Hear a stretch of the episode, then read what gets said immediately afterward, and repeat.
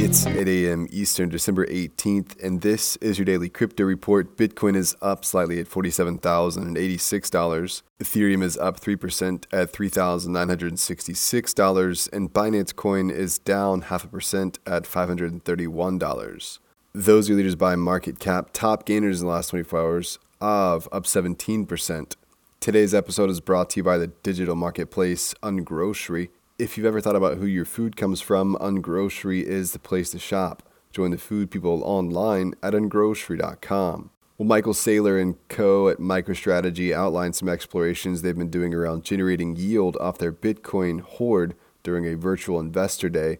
The company, which owns 122,478 Bitcoin as of last week, says they're looking at options for yield generation, including lending it to a trustworthy counterparty, partnering with a big tech company or a bank for a lien option, a mortgage option, and even developing some sort of unspecified application. These ideas are, of course, in their infant stages, but it is interesting to see them begin the thought exploration about what to do with all that Bitcoin. Well, Adidas picked up $23 million from its collaborative Into the Metaverse drop with Bored Ape Yacht Club, G Money, and Punk's Comic. The drop was held in two stages yesterday. The first with a pass only session, which ran most of the day, minting 20,000 NFTs, producing $15.5 million.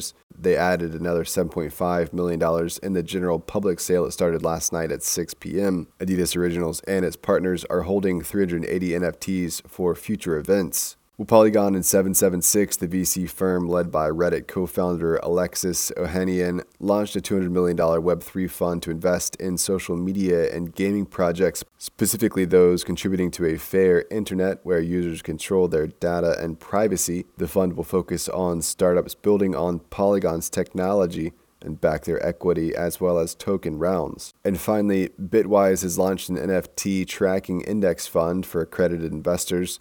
The fund tracks the 10 largest NFT projects CryptoPunks, Bored Ape Yacht Club, Mutant Ape Yacht Club, Autoglyphs, Fidenza, CyberKongz, Genesis, Cool Cats, Meebits, and Chromie Squiggle. The fund will rebalance quarterly and focus its holdings on art and collectibles, meaning that NFTs for music rights, virtual land, and game items will not be included. It will also exclude NFTs from collections with fewer than 100 items due to their liquidity. Investments can be made by accredited investors via private placement with a minimum investment of $25,000. That's all for us today. Visit us at dailycryptoreport.io for sources and links add us through Likes Alexa Flash Briefing and listen to us everywhere else you podcast under Daily Crypto Report.